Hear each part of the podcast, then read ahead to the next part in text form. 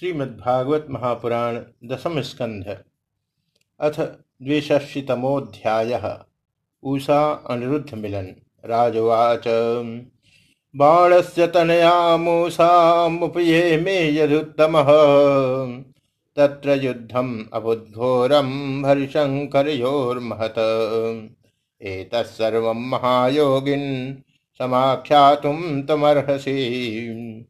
राजा परीक्षित ने पूछा महायोग संपन्न मुनीश्वर, मैंने सुना है कि यदुवंश शिरोमणि अनिरुद्ध जी ने बाणासुर की पुत्री उषा से विवाह किया था। और इस प्रसंग में भगवान श्री कृष्ण और शंकर जी का बहुत बड़ा घमासान युद्ध हुआ था। आप कृपा करके यह वृत्तांत विस्तार से सुनाइए। श्री शुकुवाच बाण पुत्र सदज्येष्ठो महात्मन ये न वामन रूपाय हरिये दाई मेदिनी। श्री सुखदेव जी ने कहा परीक्षित महात्मा बलि की कथा तो तुम सुन ही चुके हो। उन्होंने वामन रूपधारी भगवान को सारी पृथ्वी का दान कर दिया था। उनके सौ लड़के थे, उनमें सबसे बड़ा था बाणासुर। तस्ौरस सुतो बाण शिव भक्ति रतः सदा। मान्यो वदान्यो धीमाश्च सत्यसंधो दृढ़व्रत दैत्यराज बलि का औरस पुत्र बाणासुर भगवान शिव की भक्ति में सदा रत रहता था। समाज में उसका बड़ा आदर था। उसकी उदारता और बुद्धिमत्ता प्रशंसनीय थी। उसकी प्रतिज्ञा अटल होती थी और सचमुच वह बात का धनी था। सोढ़िताख्ये पुरे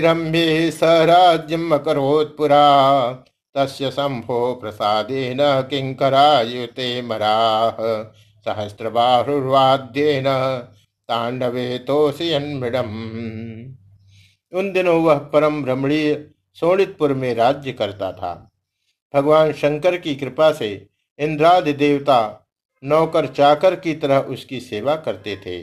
उसके हज़ार भुजाएँ थी। एक दिन जब भगवान शंकर तांडव नृत्य कर रहे थे, तब उसने अपने हज़ार हाथों से अनेकों प्रकार के बाजे बजाकर उन्हें प्रसन्न कर लिया। भगवान सर्वभूते सह शरण्यो भक्तवत्सल, वरेण छंदयामास सतम बभ्रे पुराधिपम। सचमुच भगवान शंकर बड़े ही भक्त वत्सल और शरणागत रक्षक हैं।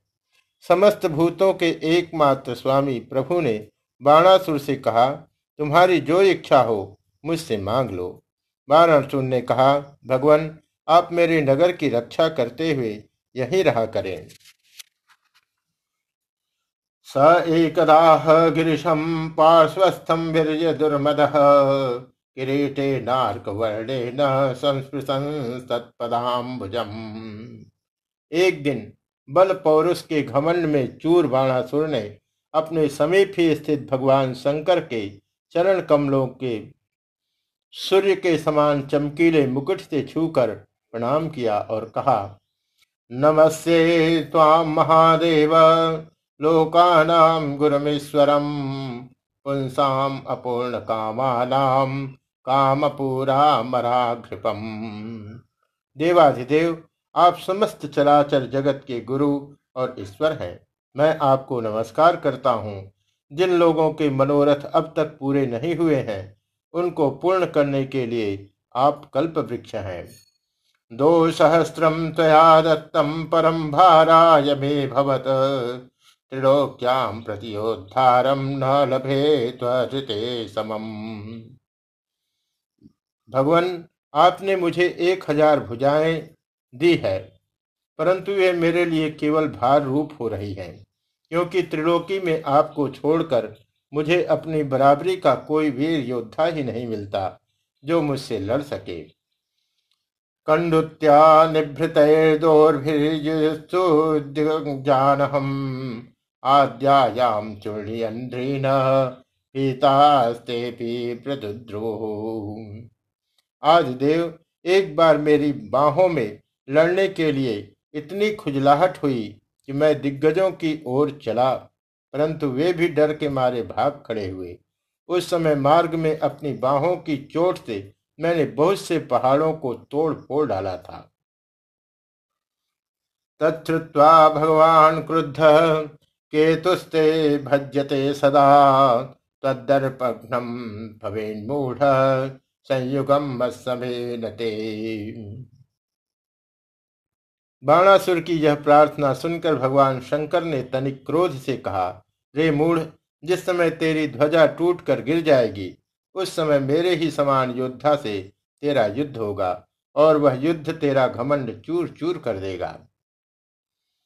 इत्युक्त कुमतिशिष्ट स्वगृह प्राविशन्नप प्रतीक्षण गिरिशादेशम सवीर्य नशनम कुरी परीक्षित बाणासुर की बुद्धि इतनी बिगड़ गई थी कि भगवान शंकर की बात सुनकर उसे बड़ा हर्ष हुआ और वह अपने घर लौट गया।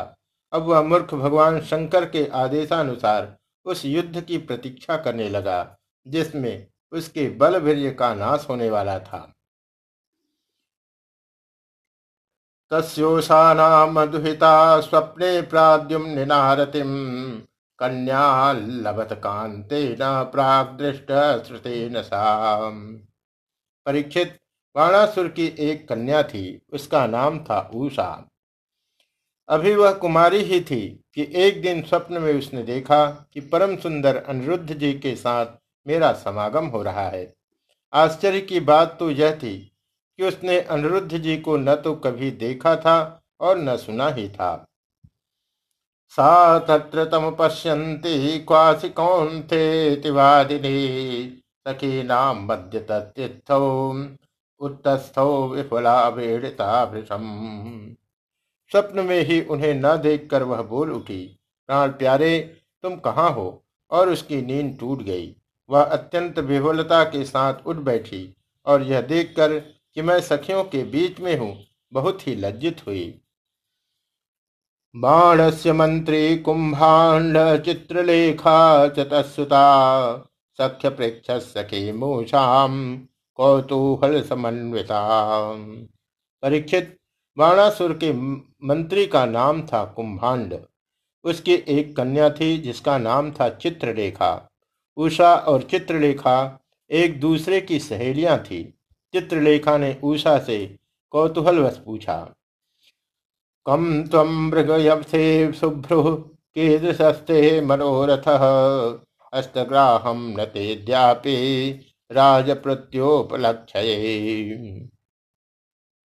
सुंदरी, राजकुमारी, मैं देखती हूँ कि अभी तक किसी ने तुम्हारा पाणी ग्रहण भी नहीं किया है, फिर तुम किसे ढूंढ रही हो और तुम्हारे मनोरथ का क्या स्वरूप है? उषोवाच दृष्ट कश्चिन्नर स्वप्ने श्याम कमल कमलोचन पीतवासा बृहद्बाहुर्योषिताम हृदयंगम उषा ने कहा, सखी, मैंने स्वप्न में एक बहुत ही सुंदर नवयुवक को देखा है। उसके शरीर का रंग सांवला सांवला सा है। नेत्र कमल दल के समान है। शरीर पर पीला पीला पीताम्बर फहरा रहा है।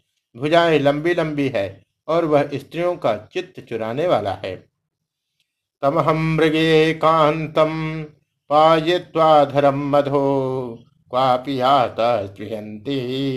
छिप्वा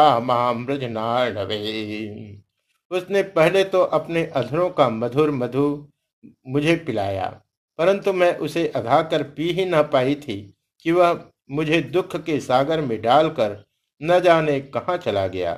मैं तरसती ही रह गई, सखी, मैं अपने उसी प्राण वल्लभ को ढूंढ रही हूँ। चित्रलेखोवाच व्यसनम ते प्रकर्षा मित्रिलोक्याम यदि भाव्यते तमाने से दरम यस्ते मनोहरता तमादिश। चित्रलेखा ने कहा, सखी, यदि तुम्हारा चितचोर त्रिलोकी में कहीं भी होगा और उसे तुम पहचान सकोगी तो मैं तुम्हारी विरह व्यथा अवश्य शांत कर दूँगी। मैं चित्र बनाती हूँ तुम अपने चिच्चोर प्राण वल्लभ को पहचान कर बतला दो। फिर वह चाहे कहीं भी होगा, मैं उसे तुम्हारे पास ले आऊँगी। इत्युक्ता देव गंधर्व सिद्धचारण पन्नगान दैत्य विद्याधरान यक्षान मनुजाश्च यथा लिखत। यो कहकर चित्रलेखा ने बात की बात में बहुत से देवता गंधर्व सिद्ध चारण पन्नग दैत्य विद्याधर यक्ष और मनुष्यों के चित्र बना दिए। मनुजे सूचसा विष्णु सुरमानक धुंदभिम व्यलिखत राम कृष्ण च प्रद्युम्नम वीक्ष लज्जिता मनुष्यों में उसने विष्णुवंशी वसुदेव जी के पिता सूर स्वयं वसुदेव जी, बलराम जी और भगवान श्री कृष्ण आदि के चित्र बनाए। प्रद्युम्न का चित्र देखते ही उषा लज्जित हो गई। अनिरुद्धम विलिखितम भिक्षो सावाल्मुखे सोसावथाविति प्राह स्वयमाना महीपते परीक्षित, जब उसने अनिरुद्ध का चित्र देखा, तब तो लज्जा के मारे उसका सिर नीचा हो गया। फिर मंद मंद मुस्कुराते हुए उसने कहा, मेरा वह प्राण वल्लभ यही है यही है। चित्रलेखा तमाज्ञाय पौत्रम कृष्णस्य योगिने, ययो विहाय सा राजन कृष्ण पालिताम परीक्षित चित्रलेखा योगिनी थी, वह जान गई कि ये भगवान श्री कृष्ण के पौत्र हैं। अब वह आकाश मार्ग से रात्रि में ही भगवान श्री कृष्ण के द्वारा सुरक्षित द्वारिकापुरी में पहुँची। तत्र सुप्तम सुपर्यंके प्राद्युम्निम योगमाश्रिता। गृहीत्वा शोड़ितपुरम सख्य प्रियमदर्शयत। वहाँ अनिरुद्ध जी बहुत ही सुंदर पलंग पर सो रहे थे। चित्रलेखा योग सिद्ध के प्रभाव से उन्हें उठाकर शोड़ितपुर ले आई और अपनी सखी उषा को उसके प्रियतम का दर्शन करा दिया। साचतम सुंदर वरम विलोक्य मुदितानना। दुष्प्रेक्षे स्वगृहे पुंभी रेमे प्राद्युम्निना समम अपने परम सुंदर प्राण वल्लभ को पाकर आनंद की अधिकता से उसका मुख कमल प्रफुल्लित हो उठा और वह अनिरुद्ध जी के साथ अपने महल में विहार करने लगी। परीक्षित, उसका अंतपुर इतना सुरक्षित था कि उसकी ओर कोई पुरुष झाँक तक नहीं सकता था। परार्घवास स्रगंध धूप दीपासनादि पाद भोजन भैक्ष्य वाक्य शुश्रूषयार्चित। गूढ़ कन्यापुरे सस्वत् प्रविद्ध स्नेहयातया नारगणान् स बुबुधे ऊषया पशुतेन्द्रिय उषा का प्रेम दिन दुना रात चौगुना बढ़ता जा रहा था। वह बहुमूल्य वस्त्र, पुष्पों के हार, इत्र फुलेल, धूप दीप, आसन आदि सामग्रियों से सुमधुर पेय, पीने योग्य पदार्थ, दूध, शरबत आदि भोज्य चबाकर खाने योग्य और भक्ष निगल जाने योग्य पदार्थों से तथा मनोहर वाणी एवं सेवा शुश्रूषा से अनुरुद्ध जी का बड़ा सत्कार करती उषा ने अपने प्रेम से उनके मन को अपने वश में कर लिया। अनिरुद्ध जी उस कन्या के अंतपुर में छिपे रहकर अपने आप को भूल गए। उन्हें इस बात का भी पता न चला कि मुझे यहाँ आए कितने दिन बीत गए। ताम तथा यदवीरेण यदुवीरेण भज्यमानां हतप्रताम् एतुर्भिलक्ष्याश्चक्रो आप्रीतां दुर्वच्छदैः। भटा आवेदयाश्चक्रो राजस्ते दुहितुर्भयम्। विचेषितं लक्ष्यामः कन्याया कुलदूषणम्। परीक्षित यदुकुमार अनिरुद्ध जी के सहवास से उषा का कुंवरापन नष्ट हो चुका था। उसके शरीर पर ऐसे चिन्ह प्रकट हो गए जो स्पष्ट इस, इस बात की सूचना दे रहे थे और जिन्हें किसी प्रकार छिपाया नहीं जा सकता था। उषा बहुत प्रसन्न भी रहने लगी। पहरेदारों ने समझ लिया कि इसका किसी न किसी पुरुष से संबंध अवश्य हो गया है। उन्होंने जाकर बाणासुर से निवेदन किया, राजन, हम लोग आपकी अविवाहिता राजकुमारी का जैसा रंग ढंग देख रहे हैं, वह आपके कुल पर बट्टा लगाने वाला है।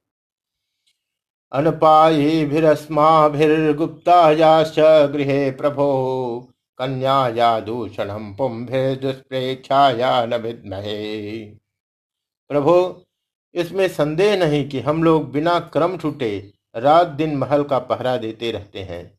आपकी कन्या को बाहर के मनुष्य देख भी नहीं सकते, फिर भी वह कलंकित कैसे हो गई, इसका कारण हमारी समझ में नहीं आ रहा है।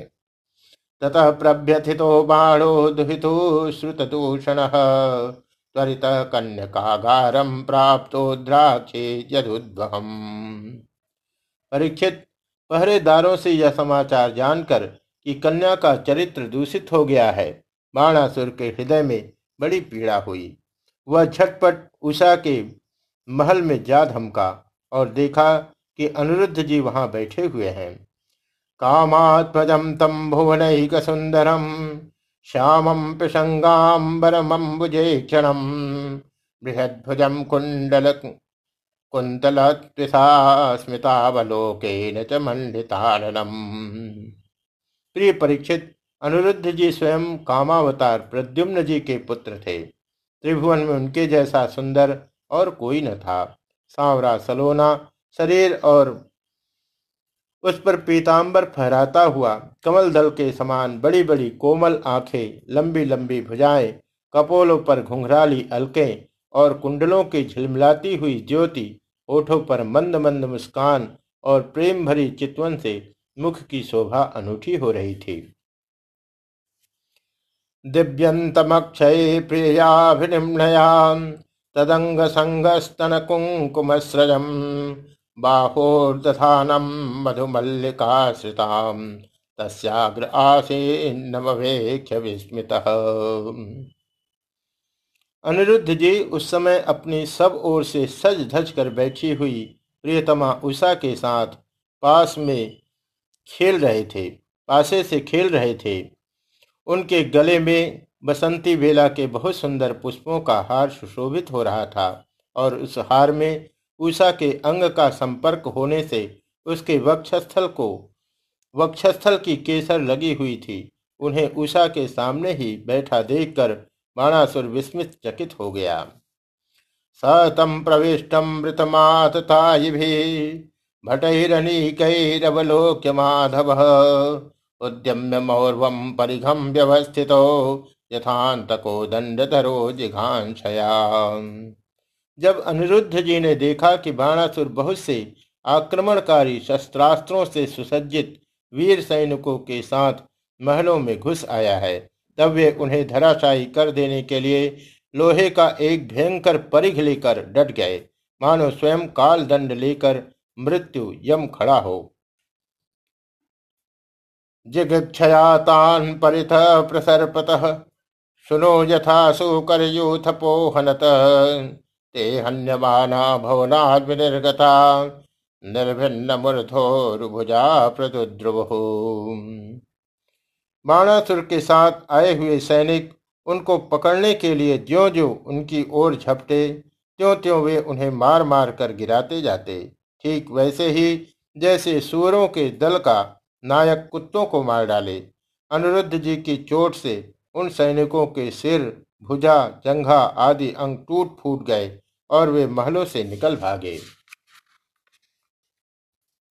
तम नागपाश बलिनंदनो बल घ्रंतम सैन्यम कुपितो बबंध ऊषाभृशम शोक विषाद विफला बद्धम निशम्याश्रुकलाक्षरोदिशेत जब बलि बाणासुर ने देखा कि यह तो मेरी सारी सेना का संहार कर रहा है, तब वह क्रोध से तिलमिला उठा। और उसने नागपास से उन्हें बाँध लिया।